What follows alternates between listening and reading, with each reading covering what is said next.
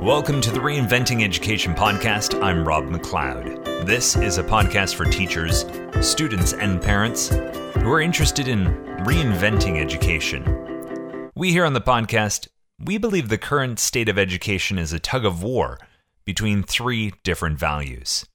Three very different perspectives about what education should be. Three very different visions about how to best prepare people for the workforce citizenry, and a mature sense of self. We've dubbed these three values self discipline, ambition, and sensitivity. We believe we're seeing a new value emerge on the fringes of education. We're dubbing that new value development. The development value sees what each of these previous three values has to offer, takes the best, and discards their unhelpful baggage. This podcast is currently dedicated to speaking with those who are on this cutting edge of educational evolution, hearing about their practices, and together working to reinvent what we call education. Over our last six episodes, we have interviewed people that we see as being on the cutting edge of education. People that Bren and I believe are helping to articulate what this new form of education we are calling development could look like. So, in today's episode, we'd like to look back at the common themes that emerged across these six discussions and highlight some characteristics of this new value in education called development. Now, if you're a fan of integral theory, spiral dynamics, or the work of Frederick Laloux, think of the development value as yellow, integral, or teal. First, let's just do a quick reminder of who we spoke to over these last six episodes. We spoke with Chris Balme of the Millennium School, a middle school in San Francisco with Armin Sieber of the Integrales Tagesschule in Winterthur, a high school in Switzerland. We spoke with Traian, Anna, and Corina of the Alternative University, a self directed learning culture in Romania. We spoke with integral education consultant Silke Weiss from Germany, educational leader Katerina Yasko from Ukraine, and Joran Oppelt, a parent involved in the unschooling approach in Florida. Now, each of these interviews helped highlight the beliefs, cultural norms, practices, and systems involved in this emerging approach to education. If you've not heard these interviews, you're welcome to go back and listen to them on iTunes or Podbean, or just Google us at Reinventing Education Podcast, and you'll find us in the first result that pops up. Brendan O'Leary, the other host of the show, who will join us in just a moment, helped summarize and categorize the themes across these six interviews. Now, in this episode today, we will dig deeper into each theme and try to connect the dots between these discussions to help better articulate the development value in education as it's emerging in real time. The six common themes we found were human growth, what school is and could be, learning, teachers, parental community, and the life school connection.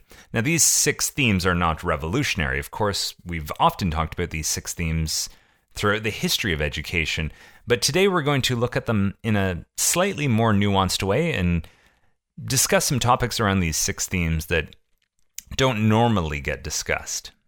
I'm just going to go back through those six again. Part A being human growth and development. We're going to talk about both development and the importance of childhood and adolescent development. Part B, what school is and could be. We're going to focus in today on the beliefs on what school is, how school is responsive to community and learner needs, and leadership, becoming more horizontal within the developmental model. We'll also discuss learning, beliefs about learners, some new beliefs at the developmental value, what curriculum looks like, learning paths, the processes and models of learning, and talk about the difference between agency and differentiation. We'll discuss assessments and the actual learning spaces, the classrooms, and where the learning happens. Under the theme of teachers, the changing role of the quote unquote teacher at this developmental level of education, as well as the teacher as an authentic human, stepping away from the role that they've had. Under parental community, we'll look at the family, home, school, home connections, the education of parents, and parents seeing changes in their children. And finally, under the life school connection, we'll look at links to the work and adult world and perhaps explore the at times illusionary boundary between school and the quote unquote real world around it. Now, Bren and I are unpacking these themes and making connections in real time. Wish us luck as we reflect on our six interviews and discuss these six categories that emerged from them. Brendan O'Leary. Rob McLeod. I don't know what's about to happen in our discussion. There's this is ambitious. There's a lot we're going to try and get into uh, by going back through six incredibly rich conversations, close to seven and a half, eight hours mm. of conversation with people on what I would call the leading edge of education right now. And we're going to try to connect the dots um, and highlight themes that came out of all of those conversations. Most of these people, one or two of them kind of know each other, but we're sort of like the six degrees of Kevin Bacon, where we've connected people who are essentially in a tribe or a scene, but don't necessarily know each other, talk with each other, and we're going to try and synthesize what they have in common together. Easy task. Easy task and I, I appreciate you setting up these interviews, and you have acted as kind of a a, a fact finder and a, and a, seeker who brought kind of these people to my attention. So, and you know, just hearing people who are doing this stuff day in day out of course we have our own educational backgrounds but these guys as you say they're on the kind of developmental edge these kind of developmental schools that we've talked so much about they're actually aiming to live that and um, it was it was really really uh, rewarding just to to speak to those guys and then listening back to the interviews prepping for this kind of discussion just like you know when you're in the moment and you're trying to interview somebody and then you listen back to what they actually said with a little more clarity it's like wow some of this stuff is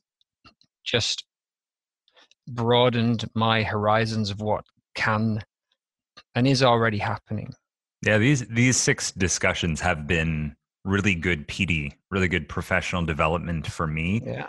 to take some things from the actual practices these folks have been doing but also just to reflect on what i'm doing and juxtapose it or compare it with with what we're seeing in these developmental schools. So you and I we we're kind of giving ourselves the challenge that we've got these kind of six or seven categories of human growth, the school, students, teachers, parent community, and the kind of life school connection.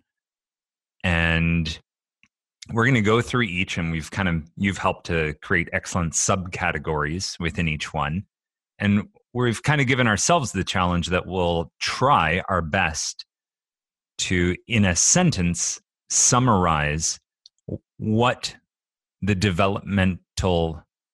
version of education uh, how it sees these things let me go back and try that one again we're going to use the sentence um, development education sees, and then we'll talk about one of our subcategories as this, as our challenge yeah. to summarize what we've seen. So, for example, development education sees assessment as this, or sees teachers as this, or sees the school as this.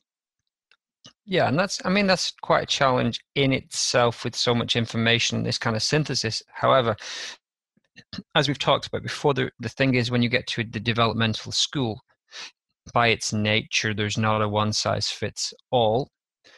And so we're just going to have to throw some suggestions of what it could be. And then again, that sets us up for more conversations about the the ins and outs of what that might look like day to day. So um, one thing before we jump into it teachers, myself included, and people within education, we have a tendency to say we're already doing that. You know, and I hold my hands up. I, I say it as much as, as I hear it, but we're already do, doing that. And so, with a lot of these things, uh, at first glance, it might look like we are doing some of these things in a school that's not developmentally minded, such as a self discipline or an ambition led school, or particularly in a sensitivity school, which is the closest, I guess, to a developmental school in many ways. But the context is really important of how it's being done and how it fits into everything else. And more than that, something that we'll get to in the very first part here, the, the underlying goal of human development or self development being at the core, which it isn't in the other uh, kind of paradigms of school. So if, if it looks like, oh, we're already doing that, I think we have to stop for a second and say, are we doing it in the same way for the same reasons and in, in a way that has that that gives similar effects? I think that's the nuance right there. We might be doing things that look similar, but we might not be doing them for the same reasons. Because yeah. two people can do the same action and have completely different reasons behind it. And I think this is a nuance that we'll see throughout our discussion today. So, should we okay. launch into human growth and development? Human growth, self development. So, actually, although everybody in the interviews touched on it, it was um, Silke brought it kind of front and center, and Chris at the Millennium School, I think, spoke a lot about adolescent development. So, if we just go back to the just the bit, the really big picture of human development, obviously you've you met most of these educators through your integral theory kind of circles. And so they're already coming from this idea that there's that humans develop through stages and each stage is another level of complexity. So that's a through line that goes through every single interview that everybody kind of agrees or is on board with this idea that there are steps which um, we've already defined in our in our earlier podcast through the self-discipline ambition sensitivity valued schools um, did you want to uh, speak something uh, on this well this is at the core of the developmental paradigm of education because it's literally saying yes there are stages of complexity in human development. And I think we, I don't think this is controversial when we talk about children. For example, Piaget's work, although there's some, you know, debate over the specifics of his stuff, most people accept the idea that, oh, yeah, of course, a three year old sees the world different than an eight year old versus a 15 year old. And there are, you know, skills of complexity that come online over time. Yeah. That seems relatively not controversial when we're discussing children. But what's often missing in our larger societal context is the idea of like, yeah, but once you hit 18, 20, then it levels off. And whether you're into integral theory or whether you're someone who's drawn towards a develop, developmental mindset in education, you get drawn to you know the plethora of models that are out there to talk about stages of adult development as well mm. and i think the developmental approaches to school say hey we've got these kids between let's say 5 to 18 or 5 to 25 potentially yeah. how can we ensure they're developing in a healthy manner through the stages they go through now in order to support continued development after school. And Chris Balme touched on that. He said if something yeah. to the effect of if we don't get adolescence right, people can spend the rest of their life until their end of their days in their 70s, 80s, 90s, till they're 100, still operating in an adolescent stage of development. Um, um, what do you mean there by an adolescent stage of development? In, in just in your mind, there, what were you? How would you define that? Well, this is where you could jump to any specific model. So, you know, if you're into integral theory or just human development in general, you know, I can think of a dozen different models off the top of my head. Spiral dynamics, which we've kind of used as a developmental model to inform our stages of schooling. Um, but there's other models like Kohlberg's stages of moral development. There's um, Susanne Cook Greuter's fantastic work. There's uh, Terry O'Fallon and the stages model. There's it depends what system of measurement you want to use, what kind of ruler you want to use. Um, but what I mean by an adolescent stage of development might be a still uh, societal centric way of yeah. being in the world, still influenced more by your peers in society than making that break into more individualized um, pursuits and ways of being in the world. Think of it, I guess the way to think of it is like an operating system. iTunes gets, you know, updated every couple of weeks so that it's a little more complex and better than it used to be. And human beings can be the same, but typically our stages of development last over a few years on average. Yeah. Or can. Uh, or well, can. our stages of development will were evolving slowly and gradually over time. Digitally unlike apple which is updated in an analog fashion ironically but you know step by step. But the way chris broke it down and you know i did a little bit of research based around that and i think this is pretty you know kind of standardly accepted stages of adolescent development. So you, the first stage that we get, the kids that we're teaching, the upper end of our primary years, they are seeking belonging. So, and that's um, that does kind of fit somewhat into the self-discipline um, kind of model where gold stars and a, and a pat on the head is what a lot of kind of students are kind of looking for to be good good boys and girls and there's a lot of positives within that but as you as they hit kind of middle as adolescence your 13s 14s 15s and so on the idea then comes in that there's a pecking order a little more and that your peers are more important than maybe your your your family and other people outside of that group. And and, and you're seeking this achievement and seeking a way to impress others. And of course that matches our kind of um, our uh, ambition model that that we kind of talk about and so those kids are you know middle school kids essentially. And then what chris is aiming to do as they pass through middle school i guess is to move them to that stage three of adolescence which is the beginning of adulthood where there's some authenticity um, maybe some more um, conscious decision making uh, as in consciously knowing your values, which is something Silke kind of pointed, uh, spent some time on of, of consciously knowing your own values and making your own decisions with um, with with a meaning behind them, and less impulsivity or outwardly uh, seeking uh, external goals. What's um, really important here is at the development stage of education, I think it's a given that you're developing your practices, you're developing your community and your systems, acknowledging that there are stages of development.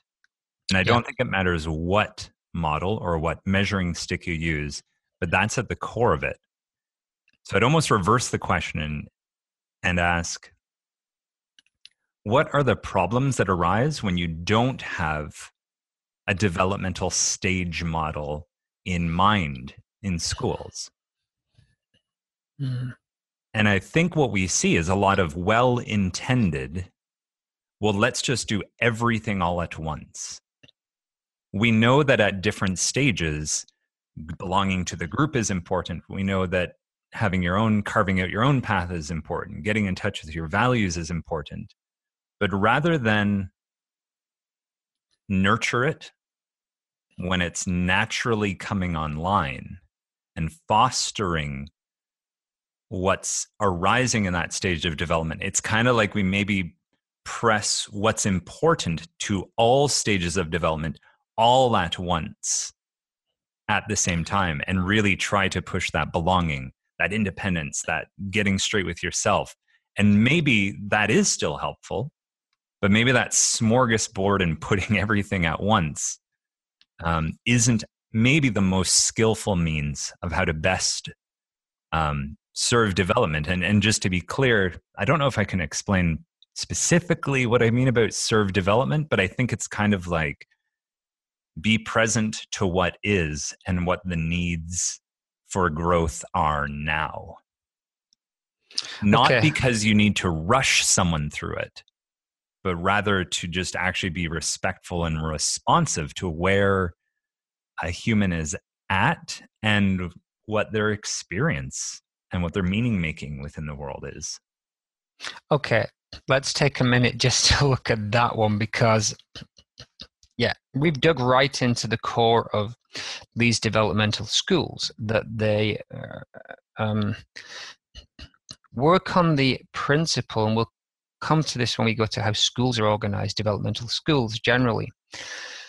They work on the principle that what's happening right now and the needs that are arising or that are popping up in you internally and around you right now are the ones that you should spend the time and the energy working on. And the way it's described within school is just in time teaching versus just in case teaching. Um, yeah, explain the difference between those two. Okay, so just in time teaching would be we're in a classroom and some question or some emotional issue pops up that kind of takes precedence over the other things so that we can address those those wants those needs eh, emotionally and also academically now that opens up a lot of freedom and again we'll we'll dig into that more when we get into how teaching and learning looks within these schools but obviously if you're responsive to what's happening within your classroom or within your life you have much more freedom and flexibility in what you do and there's potentially more immediate meaning. The other side is just in case teaching, meaning we kind of know what you're going to need in six months, one year, two years, 10 years, and we're going to prepare you for that. Like, obviously, there are things that we do know that humans will need, and preparation is key. So, the the the developmental mindset could well, I guess this is my question because the the controversial idea here is that the just in time teaching or living is more important than the just in case. And in a traditional school, the just in case takes almost the other end of the spectrum. So, what's your take on the kind of balance in life? Not so maybe so much in the classroom yet, but just in life with these developmental um, kind of circle that you work with what is the balance? Well I'd, I'd first go to addressing maybe what's um, an assumption at those first three stages of the self discipline, ambition, and sensitivity is I think they do see school much more as a means to an end. Like you say, you're doing this now because the payoff comes later, particularly in the ambition system. I see this popping up in conversations I'm having with 17, 18 year olds in the high school I'm working in right now. And they're basically saying, This sucks right now, but the payoff's coming. It's even, it even pops up in the grade seven class that I'm teaching in. They say, like, yeah, I'm not really enjoying this, but I know if I get good grades now, later this good thing's coming so there is a bit of that carrot on the stick like well i'm doing this now because the the benefits aren't now the benefits come later. And i think by sensitivity you start to at least attempt a balance. Sensitivity is saying yeah. What's going on for you now is important and we want to make sure that the projects we're doing in class do have personal relevance to you now. And we're also using these marks for down the road. The development approach to school, I think, shifts that barrier even more to no, what's arising now is the most important thing to address now. Because if we get this I don't want to use the word right, but it's the only word that's coming to my mind right now. If we can get this right now, you will be healthier. You may have less mm. problems down the road. Ah, that doesn't feel right. Saying it? It's, it is a controversial issue. It is a sticking point, and it's a sticking point for me as well when I'm living, working. The the the the the, reward, the short term rewards, the long term rewards, the the prep versus the response, and I don't think until you put it in a context, there's an answer. So we're talking up in the clouds here, of course, and everybody knows you can either deal with the problems you've got right now, or you can work on bigger skills that will, you know, help you in the future.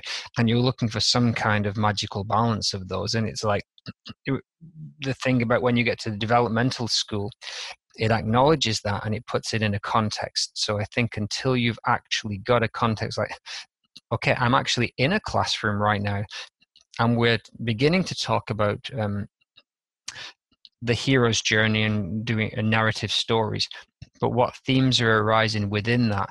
And then maybe there's something that pops up to, in left field that's kind of like oh okay maybe we want to spend some time on this and then we move back into that bigger picture that i know is going on there in the background. So it's kind of that mm, again i'm putting it in a classroom context but but there it's it's having that response to right now i am making the decision in the moment but i'm deciding to do something that has a long longer term goal. Yes and perhaps there's a shift in the sense of self. So in those previous three stages there's this kind of idea of like i am the person who's doing the thing so that i get the benefit later Hmm. I don't think a student in the developmental schools would word it this way, but I think the mindset that teachers are coming from is yeah, that's partly true, but the you that gets the thing 10 years from now, 15 years from now is a different you potentially. And you are actually the thing that navigates through those changes yes, you are you at six years of age right now with your set of mental and social complexities and your current ability to meaning make. But the thing that will get the job in 20 years from now isn't this. It will be a different complex constellation of things. And what is the constant from 6 to 25 to any age arbitrarily is the thing that navigates those transformations over time. Whoa, that's yeah, that's a lot. I mean, it's like, hey, let's start off with the easy one. Human development, the very core of everything that we do. All right. So, but, but hold on. I think there, there is the desire to like laugh that off, and I even wanted to make a joke. No, like, I'm not laughing. This is I'm good. this I'm is just water I'm drinking right now. Yeah. But I think this is why this topic continuously is so juicy to me because anytime we talk about school, it's the embodied answer to how should a human being live. This is like we don't talk about school on this level, but this is the thing is we're saying how should a child spend a large portion of their life from ages 4 through 18 this is how we think they should spend their time. And during that we are training them to take on these values this sense of self. So our kind of three go-to topics of like we're getting ready getting you ready for the next stage of school or for the job market. We're getting you ready and customed into our culture and we're sort of establishing the sense of self development that we want to see present in the world. Our school is literally our social cultural incubator. This is the thing that's answering a huge part of our of the question of how should a human be in the world. But the very think, go ahead. Oh, okay. The the very that mindset that you de- you clearly share with the uh, with the people we interviewed is the kind of core of this. If you that's why I said at the beginning, you might say, oh, we're doing this already. But if it's not being done with that mindset, that which is why I'm I'm getting to the point where I think we should now try and do our first summing up of this section so we can move on. And I think the attempt now is to, in a sentence or two, summarize what we've said in the context of developmental schools. And hopefully that'll bring some clarity to the fact that it's only by operating in that mindset that all the parts of school begin to do what you want them to do and do things in a different way than the sensitivity school and so on. That's yes. not my summary. That's yes. the setup for that's the setup for the summary. right, Rob, go for it. Summarize that. Summarize the, what we've just said. A developmental school looks at human development as the lens through which our practices, cultures, and systems are influenced or shaped. The developmental school system sees stages of human development as a given and therefore uses them as a cornerstone for informing the practices that answer our question how should a human being live? Okay yeah. I'll t- i'll take up that i'll take up that gambit. Okay so the practitioners of developmental schools in and around developmental schools operate from a mindset or a no mindset operate from a mindset that there are stages of development within humans. And by having a clear view of what those stages look like you can organize a, an institution and a set of practices to put those uh, to nurture and guide students through those steps.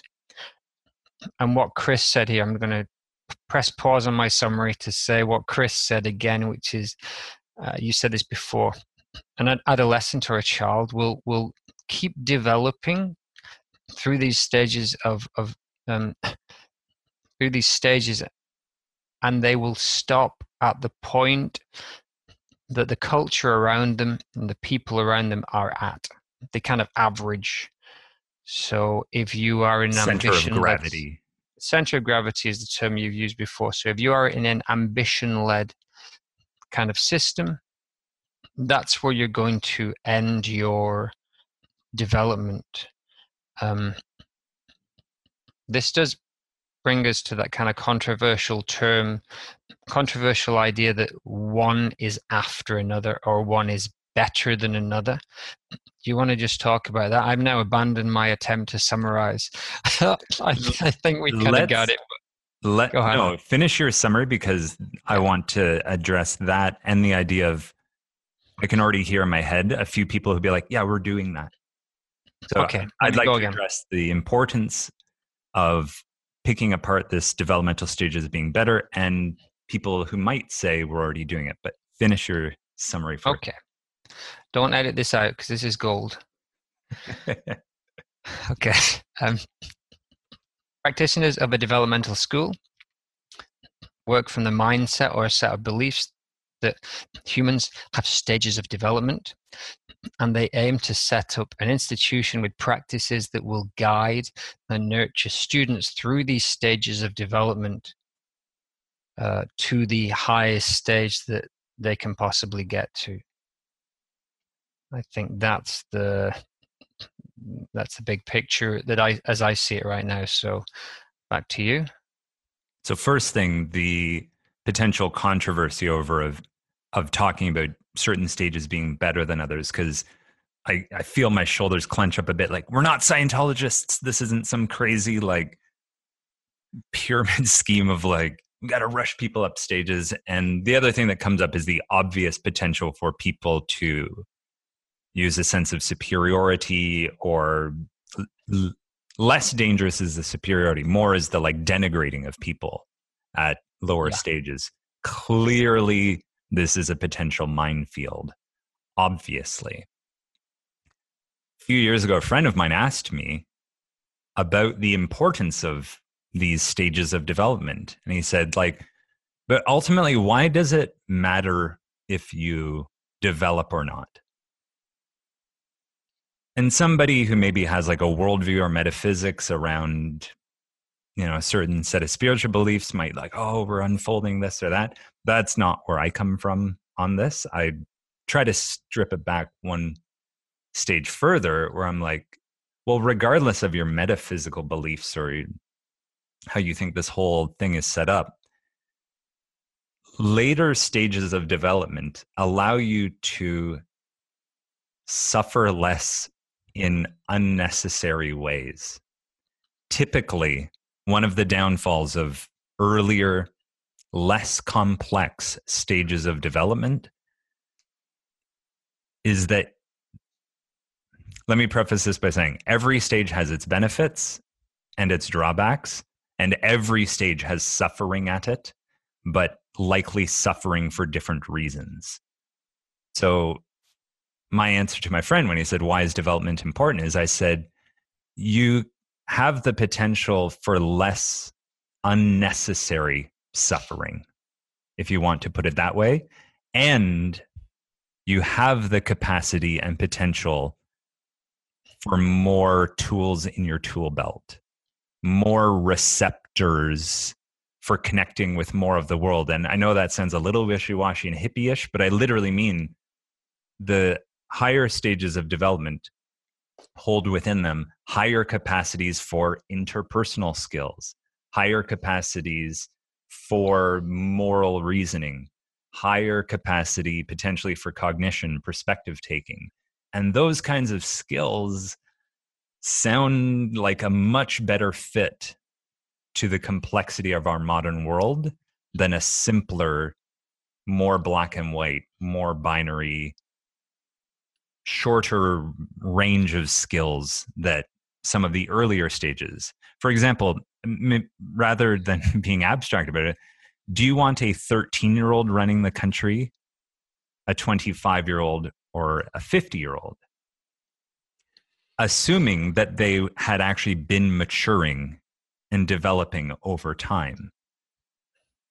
Um, there is that like little bit of rebellious part of me. It's like, yeah, screw the old people. You don't want the old guy. You want someone younger, but you want someone who is more complex, having more responsibility, I guess is the way to think of it.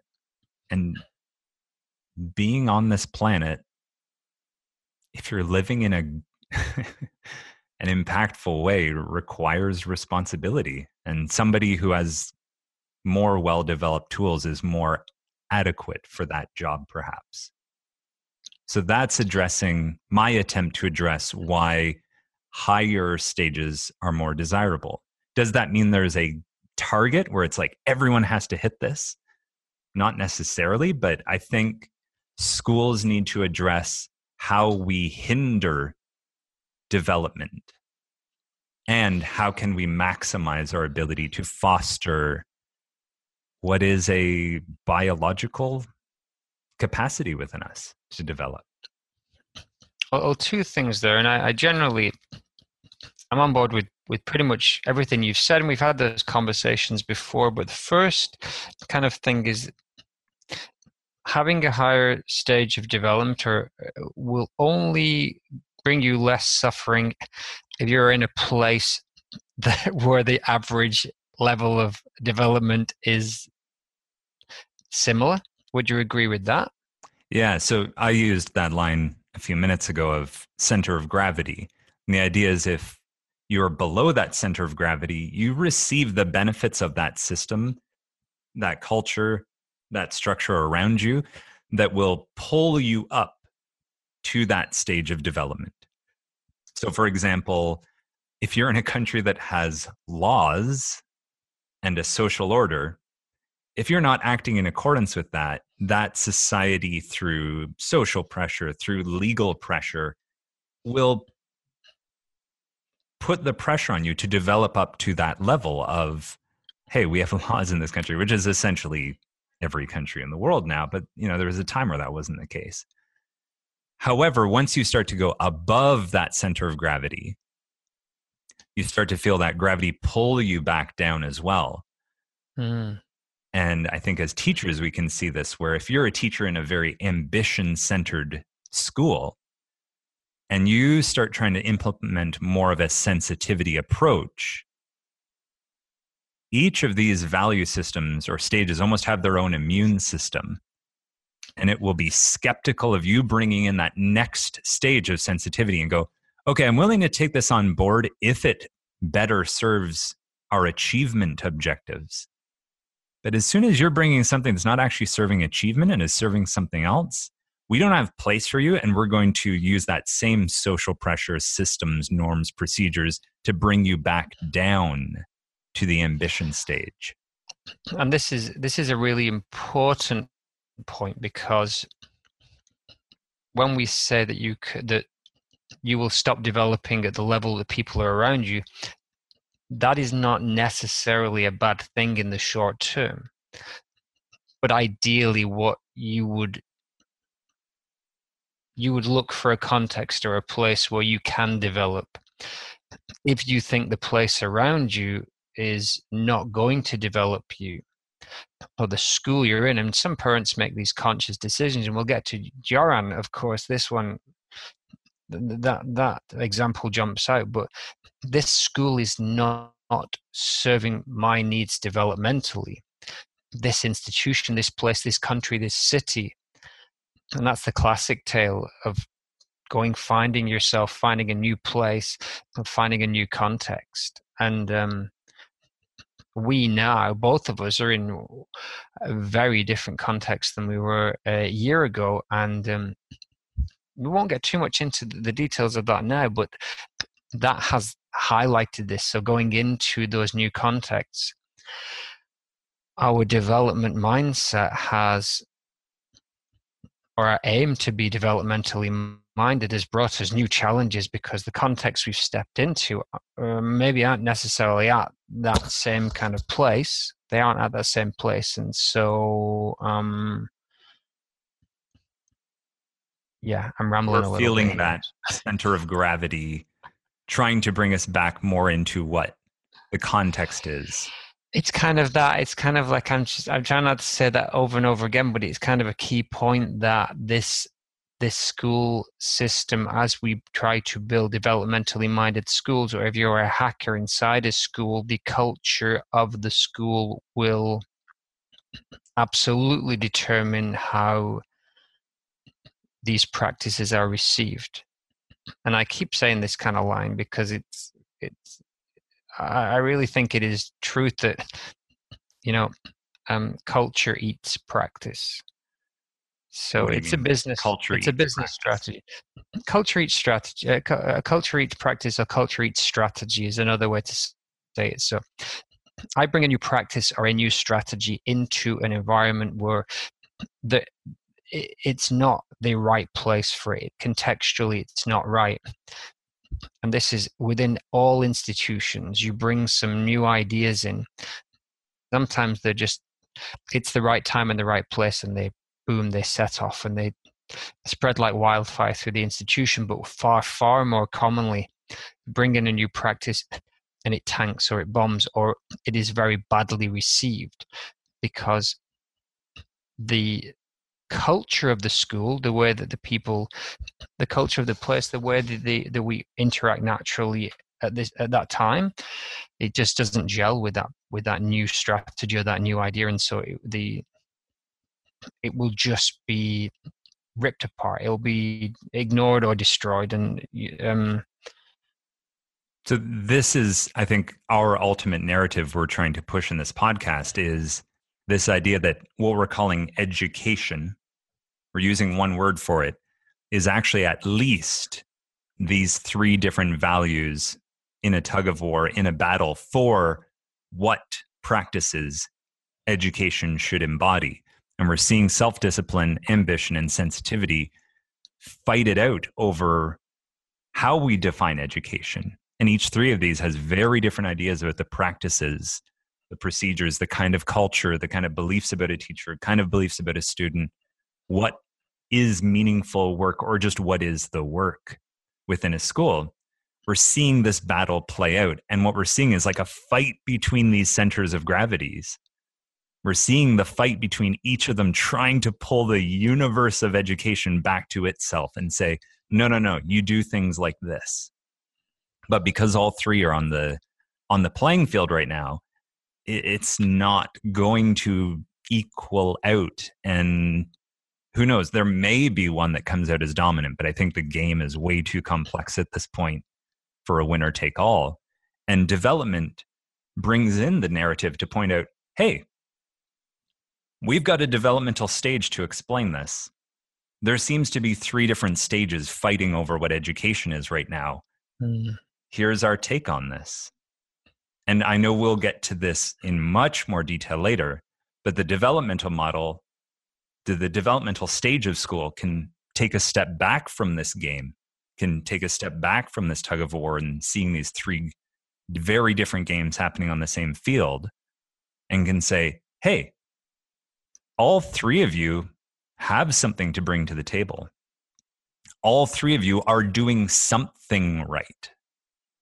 But all three of you have huge blind spots, and all three of you have huge drawbacks and from this developmental perspective, because we can articulate or see these things, we can say, all right, I'm going to take the best stuff from self discipline, but leave all this junk over here. I'm going to take the best from the achievement approach and cut out all this garbage.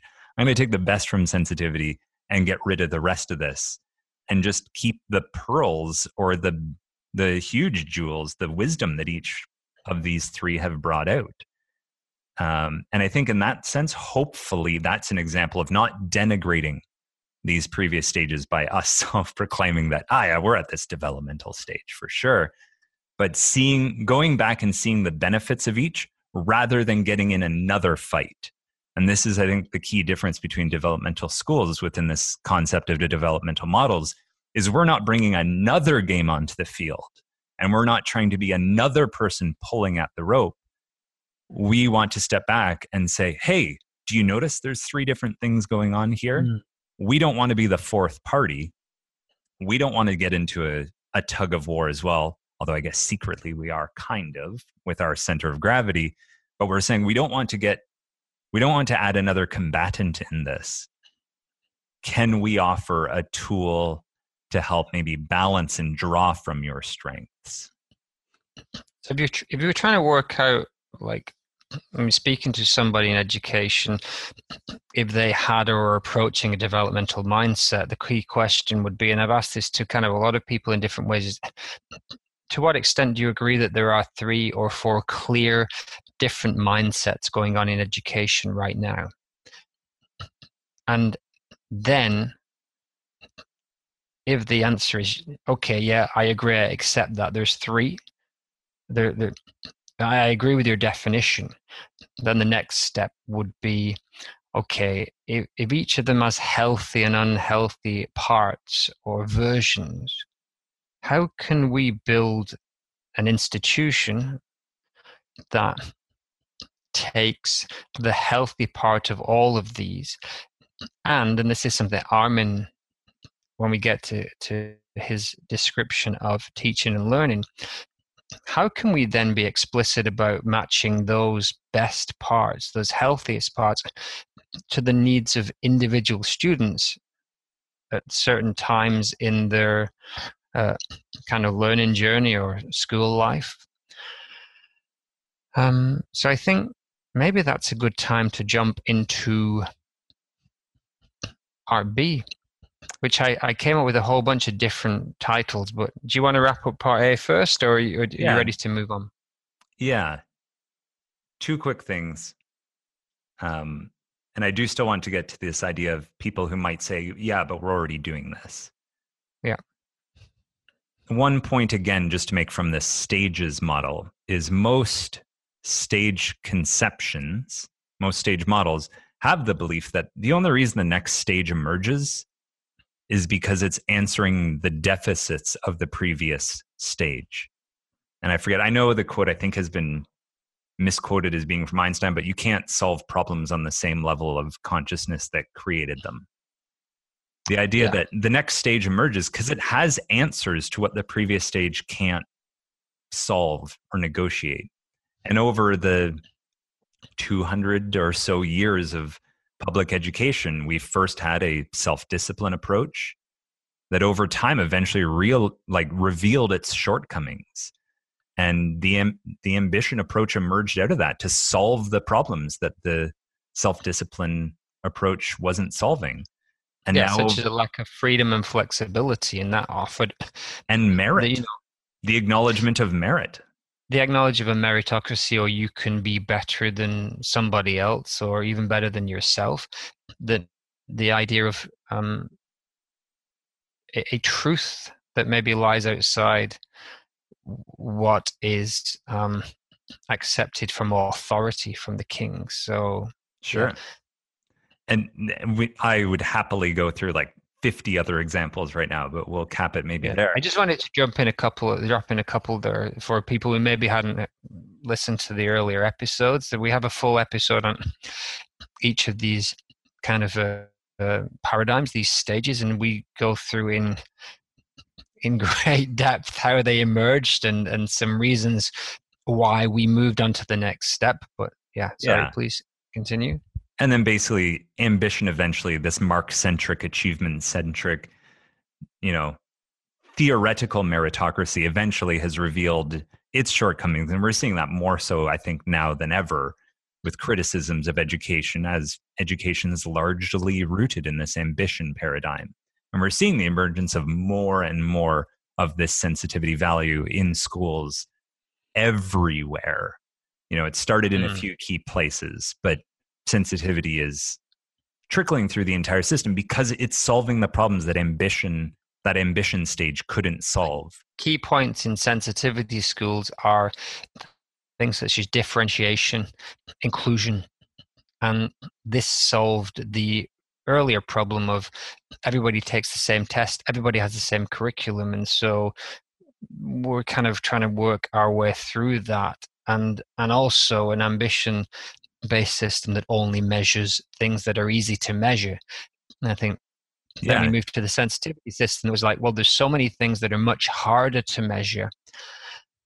Um, and then I guess what we'll say is one of our criticisms of the sensitivity system was that there's so much more we can measure, but we kind of don't really want to measure things because measuring is what the ambition guys did, and we're kicking back against them.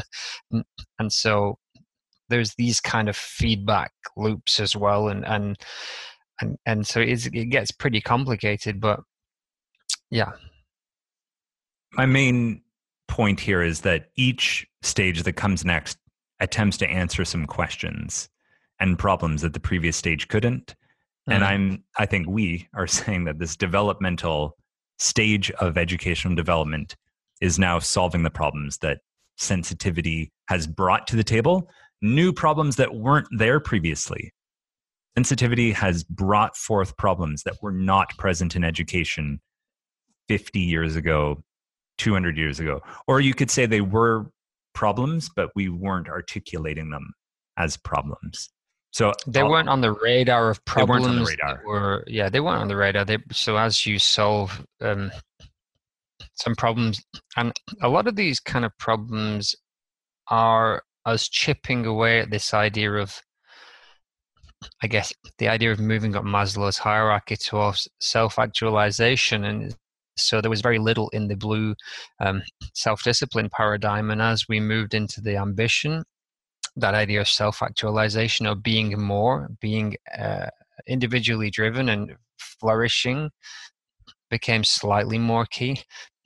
And then they loosened up again with the, the sensitivity paradigm and then development puts it front and center mm-hmm. it says actually no this is the this is the key This is the core. This is why we would do any of this. Yeah, school and wider life. Yeah. So, for people who might say, "Yeah, but you know, I'm I'm imagining one or two folks from back in Canada saying like, "Yeah, but our school's already set up this way.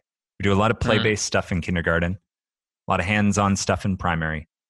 Then we switch them over to the more abstract because the brain's ready for more abstract, you know, grade 6, grade All 7 true, yeah. when you hit All 12, stuff. 13, which objectively is true. Mhm. But I would argue that, okay, we go from play based to hands on stuff to 30 kids now back at their desks again, spending the majority of their time listening to a lecture and taking notes for the next 10 years. Is that it is true that that reflects the the the coming online of abstract thinking and less potentially less needs for hands-on education. But is that actually a setup to best serve that stage of development? Is magically putting everyone at desks and reverting back to kind of handouts is that actually what's serving that abstract thinking as it comes online. And Well, my I obvious answer is no. Yeah. But I I I think that it's only a developmental mindset that would start asking the questions of um, are we really developing students to uh, to reach their potentials in in all ways? That question has just never been asked before. And i actually think that schools are set up like that for a totally different reason. I just think you can't make a three year old sit down and write and it's very hard to make a six year old do it. It's easier at nine it's much easier at 15 and i think it's as simple as that. I think it was just how quickly can we get them sat at their desk writing? And it's like it's just too hard with the little ones.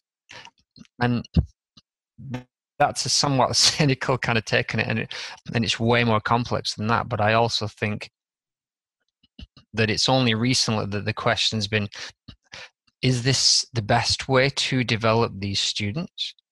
It was more just this was the this is the easiest way to kind of get them to eventually um, pass out of school either through testing or earlier than that just because you finished the number of days you have to go to school.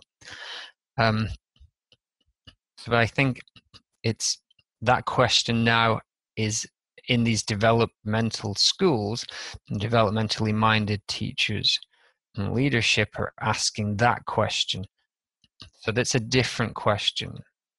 And um, so i think the key again to ask yourself as an educator ask myself is like am i doing this action or setting up this system because developing students holistically across um, in all ways is the goal. And that will then serve them in society as citizens. It will serve society as a as a whole. So development clearly has its own agenda and its own state of mind but it does not dismiss the other three in the way that the other threes potentially do. Mhm. so And- it's um, last point from me on that. Potentially Another last last point. another last point. an- another last point. The final the final who tour. The final tour of the band the who. Um Mhm. my last point here is i think that is a trait and this this will this is an oversimplification but i think it's more true than not true. Educators at those three first stages of educational development self-discipline ambition sensitivity if you're not in their boat if you're not at their stage there isn't that nuance or those shades of gray it's kind of you're either with me or you're not. So someone in ambition who's mark centric achievement centric looks at the previous stage self development but it doesn't see a previous stage. It sees something that's wrong. It's not serving marks. Hmm. And it looks up to sensitivity not as a next stage, but it sees it as ultimately not serving marks. It kind of does some other stuff, but it's not, it doesn't have marks and achievement and merit front and center. So it's also wrong. So it's, it's, not bin- as good. It's, It's not binary. as good. Yeah, it's not as good. Bin- it's binary. Self discipline sees itself as right and sees achievement and sensitivity as wrong. Ambition sees itself as right and sees the other two as wrong. Sensitivity sees itself right and sees those previous two as wrong. And I think that's the like developmental linchpin to go back to your point of if you see someone who's in the sensitivity mindset already and maybe dipping into that developmental and you ask them, hey, can you see these three? When you point out, they would probably say, yeah, yeah, I, I can. Um, but I think until you move out of that idea that, and something that's not already in alignment with my ideals is wrong, Hmm. you're still back in sensitivity and not yet into that developmental model. And I'm partly copying that just off the spiral dynamic stage model, which basically says up to this kind of teal yellow integral stage, you see your stage of development as the ultimate one, and all other stages below or above have something wrong with them. And this developmental stage is the first one to map them out, map out these stages and go, oh no, like everybody's got something worth bringing to the table here. And I think to me, that's like true diversity is like, there's a wide range of stuff each of these is figuring out and is doing really well. And Mm. there's stuff each of these is really screwing up. And importantly, it doesn't mean everything's right. Yeah. Everything's equally good, which is um, one of the criticisms, I guess, of someone who maybe maybe doesn't fully understand that developmental mindset that uh, oh well this just means that every single answer is equally uh, valid. Well no this the developmental stage that could be a criticism of the sensitivity stage of deconstructivism and this uh, you know what is sometimes described as a nihilistic kind of postmodern kind of like view of things where every single thing has so many multiple options and varieties and every single one of them has value or even the same value. Now that mindset really doesn't exist in the real world in any way i've come across it but theoretically it's there the development mindset would say no some things are better than others in certain contexts. Some things are more right and fit better in certain contexts. Um, but one one final last final very final fifth final point is that just because you have got to the point where you can see the framework or you believe that the framework exists because it's a belief system at, the, at its core It's a belief And, um, system. I might also just use the word tool. Like, this is a helpful tool to process what's Yeah. going on around you. you still have your habits so this is the conscious the, being conscious of the different paradigms and how they're working out in front of you and what's healthy and unhealthy as a response and moving away from your habits and your instant responses that could be less healthy is still um, a challenge. So I can see the framework. That doesn't mean every sing- every single thing I say and do is the healthiest thing I could do in that moment. By, by no means, I don't know what the healthiest thing is, and, and and even if I did, maybe I'm not doing it right now for whatever reason. Haven't had enough coffee, or I'm, I'm just I'm just a dick generally. You know, who knows? Yeah, seeing a map isn't the same as being a master of the territory within the map. I think Yeah. what we're presenting is a map. You can lay onto the complexity of education and simplify it into these kind of categories to make it a little bit more digestible and functional for how you interact with people. And as the closing note on your encore of this final tour, Yeah. I would just cap off what you're saying by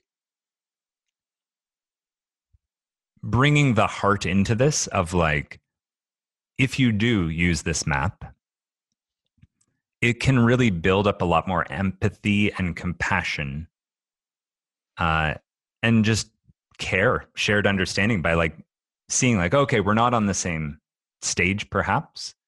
Uh, we might have different values, and there are things we will definitely disagree on about approaches and practices in education. But I, I don't have to see you as wrong now. A couple of years ago, I speaking from my own personal experience, I can see where I was more in that sensitivity value, maybe in my first few years in education, and I saw the others as wrong. And it was like, no, you guys are being unsensitive jerks to these students in the class by putting all this focus on you know marks and blah blah blah like the students well-being and, and sense of importance is the most important thing and anyone who's not doing that is wrong and i can see in the last 10 years over my personal stage development potentially and just development as a teacher who's into this i can see now that like oh no i get that i was doing that too and now and you're talking. And now when I speak to someone from self-discipline or ambition or sensitivity, I my heart can kind of open up to be like, uh yeah, no, I, I I at least have a taste or at least know the ingredients of what matters to you. And not in a manipulative way, but I'm I want to speak to that. And I want to get that that's where you're coming from and not make that wrong. But be able to interact with you in in a mutually beneficial way. Mm. And, and, to be clear, you were you were judging their mindset yeah. because there are still clearly some very unhealthy and wrong actions done there. Yeah, but we're not saying like individual actions. Of course, there are uh, really terrible things you can do from any mindset. Yes, we're just talking about the mindset as a whole the the sensitivity paradigm would probably see the self-discipline paradigm in its entirety as wrong mm-hmm. whereas the developmental mindset would say no there are benefits to each of these mindsets. Yet if you do this horrific action no matter what your mindset is it's a horrible unhealthy action. Thanks for that so nuance yeah. that level yeah. Okay, so that was a that was a nice big long chat there, Rob, because that's probably the first time we've really just moved away from schools generally and just gone, well, hold on, what's this thing about? We could obviously go on for uh, for much longer and dig into some of your work as a as an integral coach, which brings in more of these tools. But we've decided to go with this stage model as one of our tools. So the next section I just originally just put it as schools, meaning the institution of schools. But clearly, what we mean is developmental schools, like the institution of developmental schools, because we're more or less describing schools that are already at or trying to be developmental. In many cases, of course, with Katerina, she talked about a lot of schools that were moving out of uh, self discipline into ambition. But most of the other kind of conversations we had, and even Katerina's obvious her her own mindset and the way she does her practices was developmentally minded. But so I I kind of tinkered with the words. I don't know if you've seen this since I did this, but it, the first little mini section here was like how schools should move towards being developmentally minded. So a lot of people talked about what they're doing in their schools and kind of what what a school should do to be a developmentally minded school across the institution. One of the subsections of that was this idea of being responsive to needs and how, uh, say, Chris's school or Armin's school, or how Silke would introduce um, a response to the learner's needs. And then the, the third little subsection was this idea of moving towards a horizontal or a more uh, community type of leadership, which is something we've talked about a little bit. And obviously, the podcast being titled Reinventing Education is kind of related to reinventing organizations. The, the Frederic Laloux book that you um, you introduced me to. So I guess we can touch on those three little areas, starting with just what is the developmental school in the bigger picture? So, if you're familiar with Frederic Laloux's book, Develop, um, sorry, Reinventing Organizations, this is, I think, the first semi pop culture um, reference to this idea of the development value, integral thinking, developmental education. And the idea is that organizations themselves can kind of operate from the same three or four stages that we're kind of using to look at education through. So you can have a very self discipline, or if you're into spiral dynamics, blue, if you're into Frederic Laloux's reinventing organizations, uh, amber organization. And that affects every aspect of what you do. It affects how the systems are set up. It affects the kind of social norms that are there. It affects the practices and it affects the individual personal beliefs of the individuals within that organization. And to go back to what we were talking about earlier in our talk, the center of gravity of a culture and of an organization acts as the immune system and either pulls people up to it or pulls people back down to it. When looking at schools, the school itself is operating from one of these value systems. There are definitely self discipline level operating schools.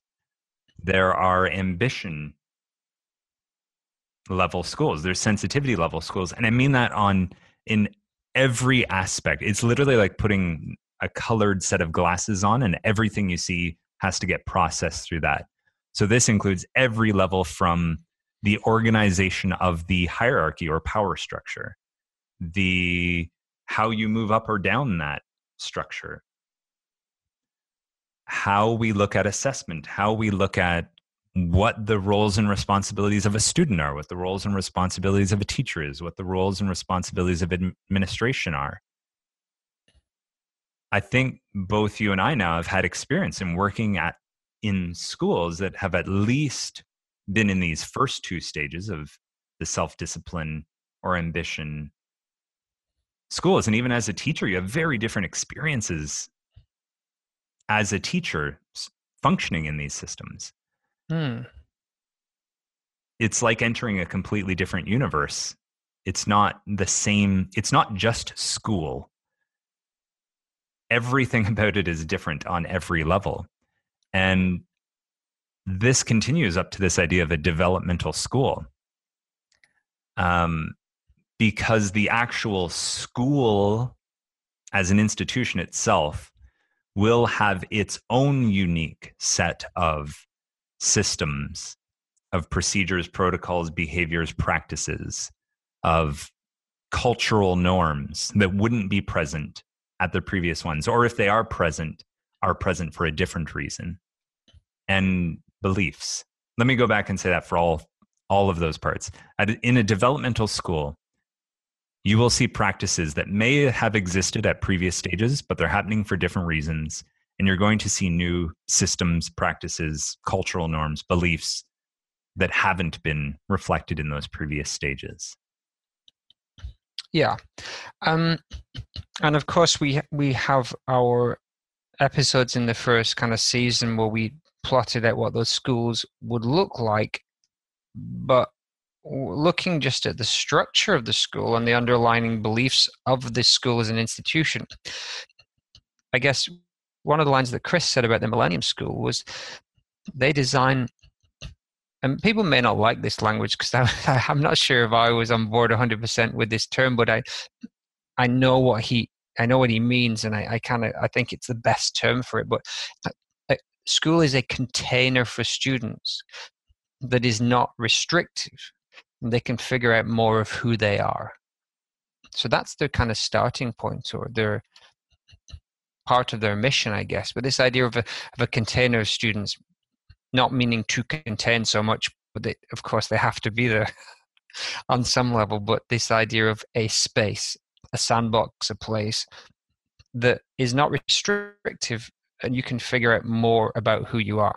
Now, that sentence is just developmental mindset with the word school in it. And so it's kind of like the question is how much would a person agree with that? And that's, I think that would be a good that would be a good indicator if as to where you were in in relation to developmental schools so if you hear that sentence and you're like whoa what the hell does that mean uh, were they going to get their their their test scores from or whatever or uh, how are we going to make sure a b or c happens it's like i think that's more kind of like a litmus test almost for how you would go into these schools?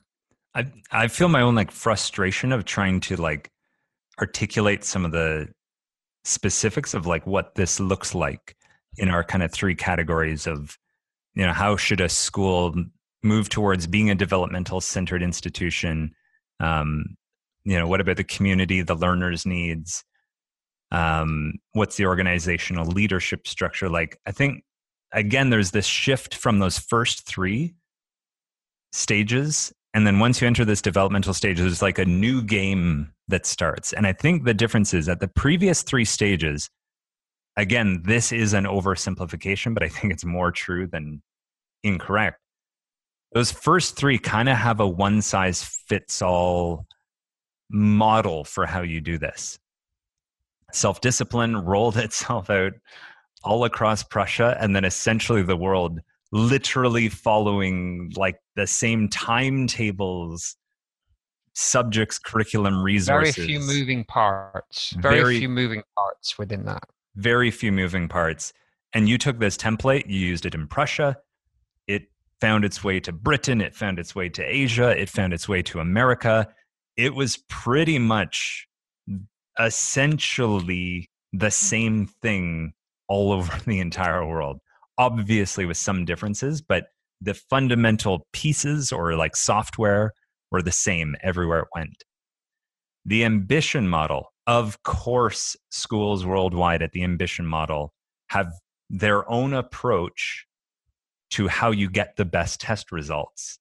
But ultimately, what they share in common is whatever we're doing in here serves, in theory, serves marks, serves the finding and establishing and awarding of merit, um, feedback, all these kinds of things. Where it doesn't, where it doesn't, is when you start to see parts of the uh, sensitivity emerge. So, a person who takes some umbrage with that statement, if you look at the parts of your school that doesn't serve the tests or the uh, the, the, the, academic steps towards the next uh, certificate or goal, those may just be the parts of your school that are starting to develop sensitivity uh, elements. Certainly.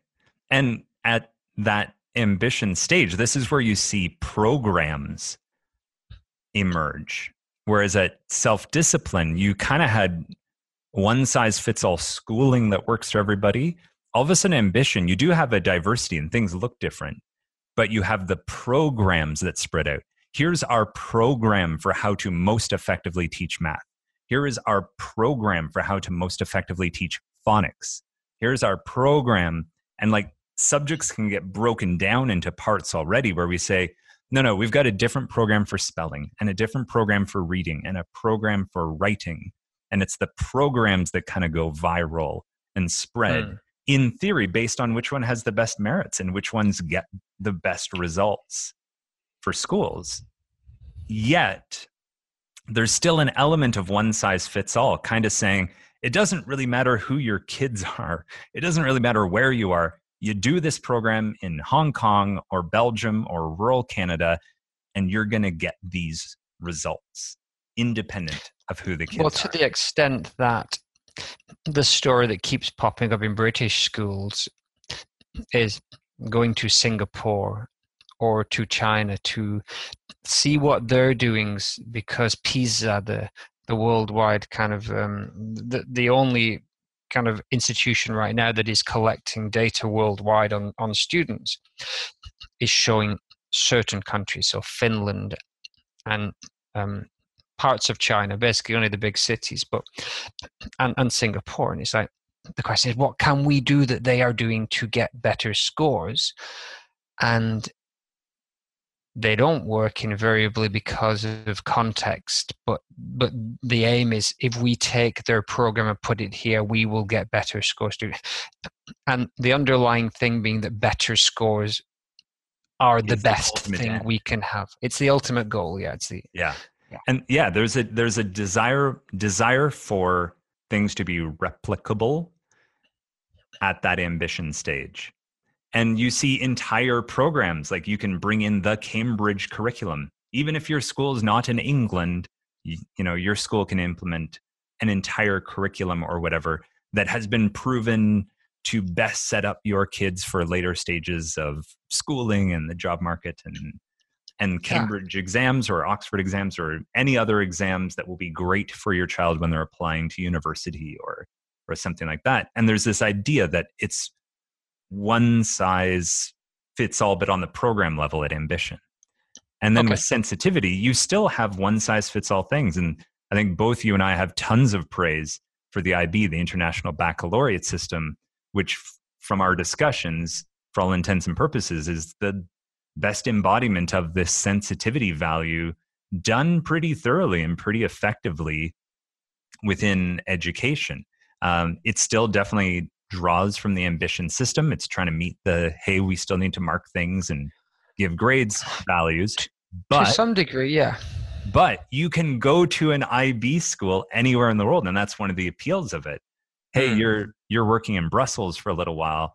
There's a few IB schools here. Don't worry, you're moving to New York next year. Your kid's going to transfer seamlessly into the IB school yeah. there yeah. because it's one size fits all. And no matter where you go in the world, it's going to be the same thing the huge difference once you leave those first three values into development. Well, let me pause you there for a second if I can, because yeah. I, I'd, uh, I want to just dig in a little more into how sensitivity is a one size fits all, because I will give it to you that an IB program is more sensitivity needs oriented in many ways with inquiry based learning and there's a lot of differentiation openness and, and actually a lot of their documentation start is starting to push towards a developmental mindset. And I'd like to have more of a discussion on that at some point where they where the IB, especially in the primary years program that I work in, is moving in some areas towards this, and in other ways is doubling down on um, ambition or even sensitivity to to remain relevant within certain markets. But on the surface of it, sensitivity doesn't look like one size fits all because now differentiation's been introduced we're deconstructing the curriculum. And i haven't thought of an answer to this question but do you really think that sensitivity led schools in this sense? Not that we have many that are really sensitivity led but let's think of the ones that are most sensitivity led you really think they are still one size fits all? Well, I look to the first two examples that come to mind are my own experience from teaching in Ontario, which arguably Ontario, Canada was largely moving towards this sensitivity value of mm. differentiation was at the core of what you do. It, essentially, if you're teaching the same thing to everybody in the class, that's now wrong. There's something you are not doing right now as a teacher. There's no way all those kids need the same thing from you. Put them into groups by ability level, meet them where they're at, at their zone of proximal development. On top of that, um, you were seeing a move towards a more deconstructed curriculum away from specific capacities towards more generalized skills. Um, but even in that context, and, and I'm not like it's an it's an impossible situation because of course as soon as you try to expand it beyond one school, I can default to the argument of like, oh, it's one size fits all. And I'm not trying to be mm-hmm. nihilistic or or just use this to to make my argument, but essentially it was those same skills province wide and mirrored in other provinces across Canada. So there is this idea of let's replicate what we're doing so that whether it's downtown Toronto or Mm, rural town of 500 people that doesn't matter what matters the most is these core values, these things are what are being taught. So that the kid And who's in Toronto and Northern Ontario, they get the same thing. to some degree, but I think it was Armin who kind of, in the way they differentiate in their school, kind of point uh, made this a little more clear for me. And I do agree on some on, some extent that sensitivity is still a one size fits all because here's what he said. The way he differentiates, and again, we'll come back to this, and I'm guessing this is going to be in the second part because we're going to wrap up very soon. But they this blew my mind because they differentiate within the same class with potentially the same tasks. Maybe maybe levels of task but essentially the same task. They differentiate on what type of learner you are. I am a self-disciplined learner. I need you to be strict with me. I need you to give me clear um, a clear set of steps that i will follow. Or i'm more ambitious. I, I want to work with other people and collaborate a little bit and have some freedom, but I still want a, a, a set of criteria on, on how I can achieve and win this kind of like project. Then you have the sensitivity kind of person who's like, I I want to work by myself and collaborate as and when needed, but I want to have a project that's mine and I want to set it out and have this independence and work through it for my own development to some degree. But it's like those are the three kind of like systems. And then the development system would say those are all one size fits all because you can just slot yourself into any of those three. Like I've got a project that I'm unfolding myself, or I've got a project that's clear criteria for success, probably set by somebody else, or I just have a clear set of steps and rules. And so those kind of just exist, those three kind of frameworks. And I guess what Armin's doing is saying that you want to decide which of those three is best for you at this time. We're not adding another one. We don't have one for development that says this is how you do it. There are those three models that we know right now, and you choose the best one for yourself in context. Yeah, and this is the reoccurring theme, I think, of the developmental stage where we're saying we're not bringing a new tool to the workbench, we're bringing a tool belt. We're taking those three previous stages and holding them as tools that might be the best tool at different times. Not a hammer is what we use at all times, no matter what. And you and I, we've often used the analogy of like three dials so when do you turn up the self discipline? When do you turn it down? When do you turn up and mix some ambition with sensitivity? And then when you pull one of those out? It allows more flexibility and fluidity. And I and this is that I think monu- I keep doing this weird little face and hand gesture on the screen as I'm trying to say this, but there's this monumental jump that happens between these first three stages and the development stage of sure there will be parts of this that can be replicated somewhere else, or you could try some of this for sure. But this institution of the school is a self organizing entity. And I think the alternative university in Romania is a fantastic example of that. Yeah. Where that, like, that to me sounded less like a school and more like an organism. It had like yeah. living, breathing, evolving parts essentially of, you know, over the years, your role in the school actually shifts from that of kind of student receiving some input and receiving support, but the longer you're in it, you shift into the role of leadership and then being the one providing that support, guidance, and promotion yeah. of inquiry with the next people. And that's a like that structure is completely different than a sensitivity, ambition, or self discipline structure. So it has its own unique structure, but what they're doing in Romania isn't what would work in San Francisco or Japan. It might,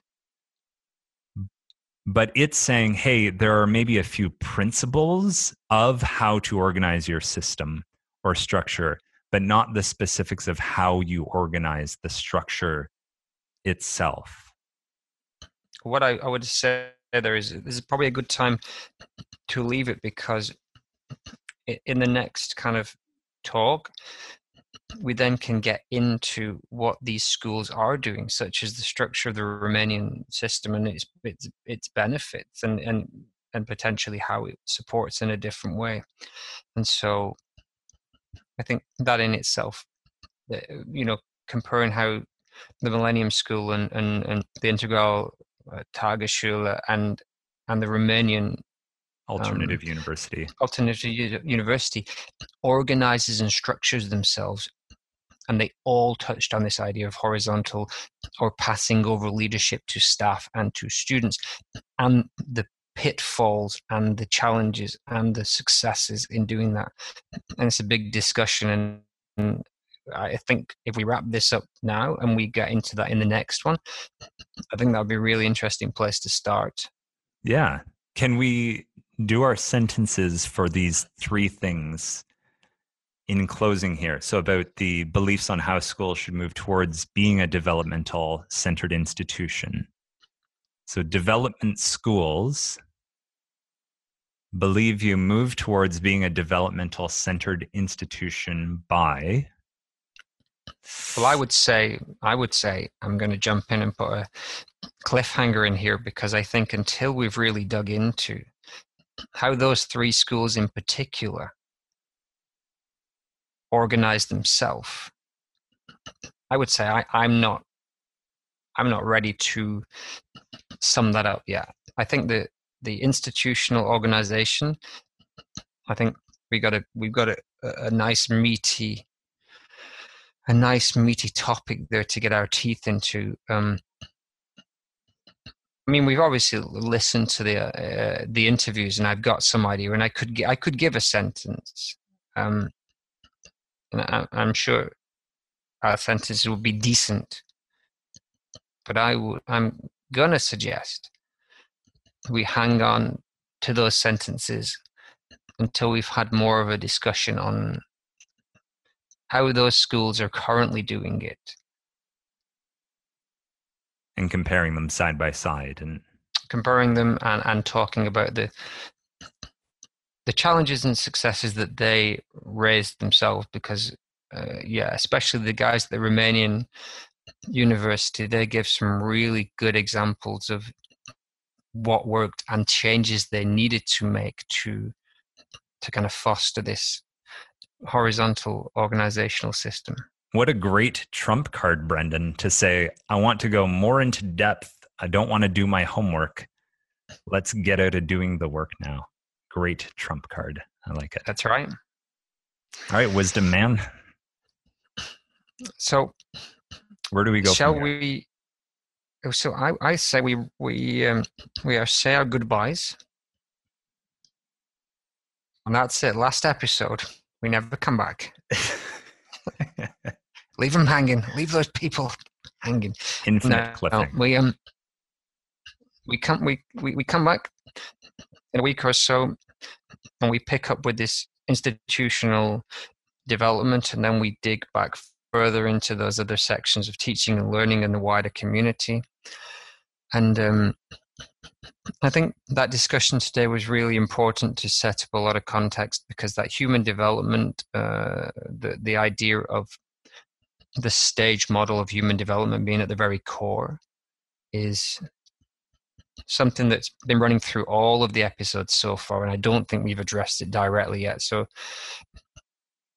obviously, we repeated a few things that people will have got if they've listened to all the earlier episodes, but I think there's a lot of stuff there that we tied together that we haven't said before. Mm-hmm.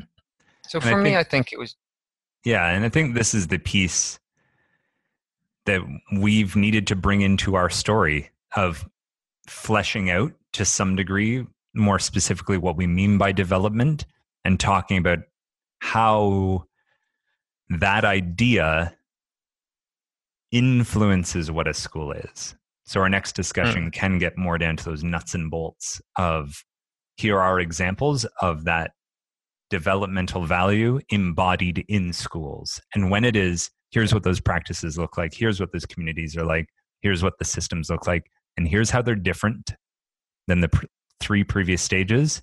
And where they are similar, here's why they're doing those things, but here's why, here's how they're being done differently, because there's a different intention behind them.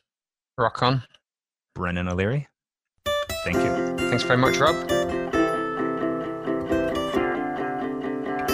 If this episode of Reinventing Education was insightful or useful to you, feel free to reach out and connect to us on social media. We'd enjoy having your perspective join the conversation about what reinventing education might look like. Feel free to find us on our Facebook page, Reinventing Education Podcast, and join the discussions there.